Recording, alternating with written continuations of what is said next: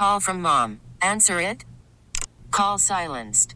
Instacart knows nothing gets between you and the game. That's why they make ordering from your couch easy. Stock up today and get all your groceries for the week delivered in as fast as 30 minutes without missing a minute of the game. You have 47 new voicemails. Download the app to get free delivery on your first three orders while supplies last. Minimum $10 per order. Additional terms apply.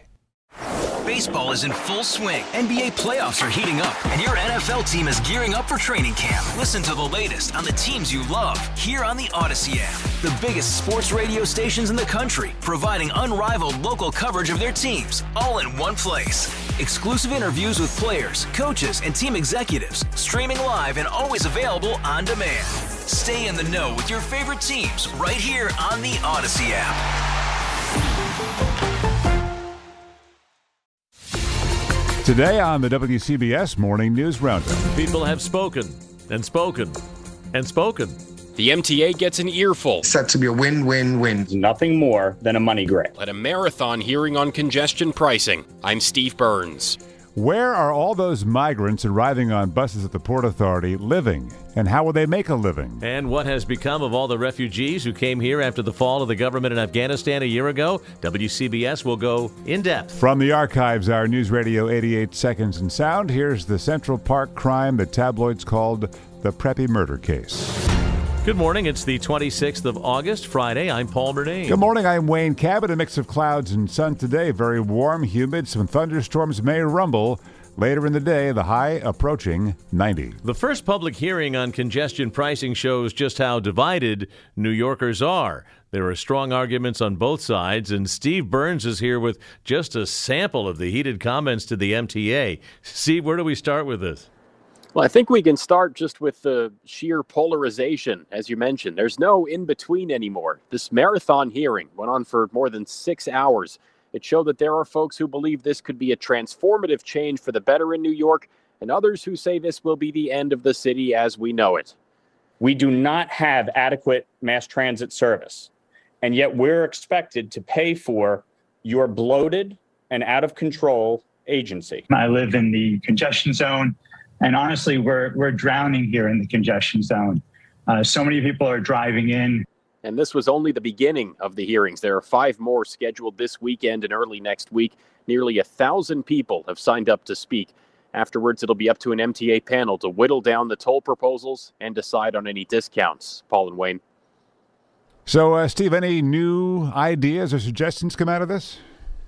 Uh, you know, I think it's notable that we are starting to see something of a coalescing around at least one potential toll exemption, even among the die-hard congestion pricing supporters. Some of them say the fairest thing to do here would be to give a credit to drivers who are already paying a toll to get into Manhattan, crossing the Hudson River or the East River.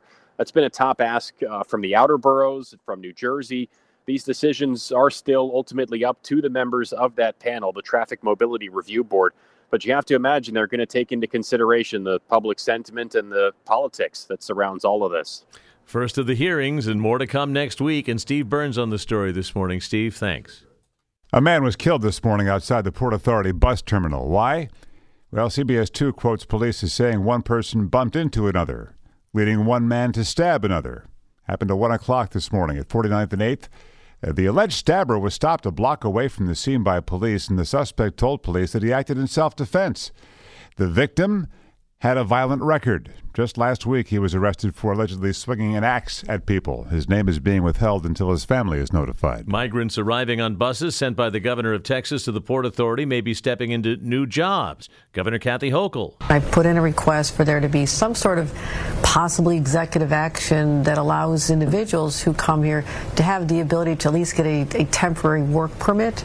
And we have thousands of jobs here not just in the city, but all over New York, uh, where people just become participating members of society very quickly, even while they're waiting their legal determination. Hundreds of migrants who have arrived here have plenty of allies, from the governor to the mayor to the pro immigrant groups who will rally this morning on the steps of City Hall demanding federal help.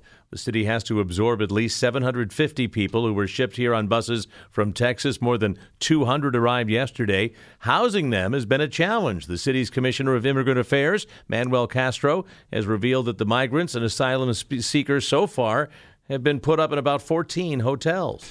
A roller coaster malfunction at Six Flags Great Adventure last night sent five people to the hospital. Unclear what happened to the El Toro coaster, which reaches speeds of 70 miles an hour. But the amusement park says that the malfunction happened as the ride was ending and that all the injuries are minor. Several people reported back pain.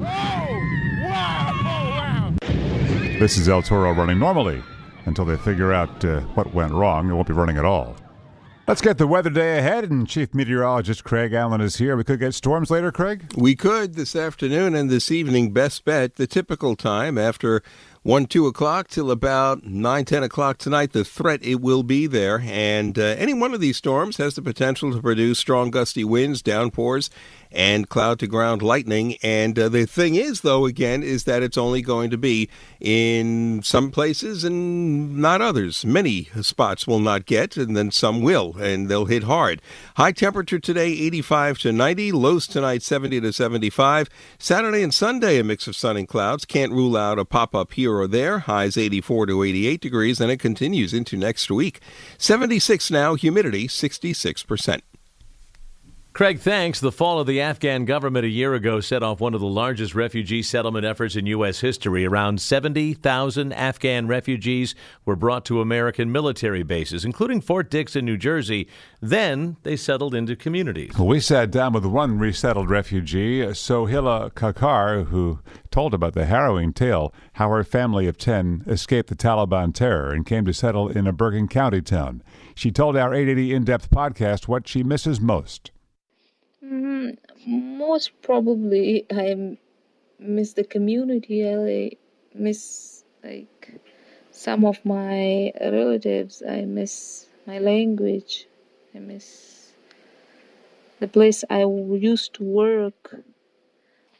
And do you hope to be able to go back someday? If it's uh, the condition is same, uh, I would say no. I never want to go back.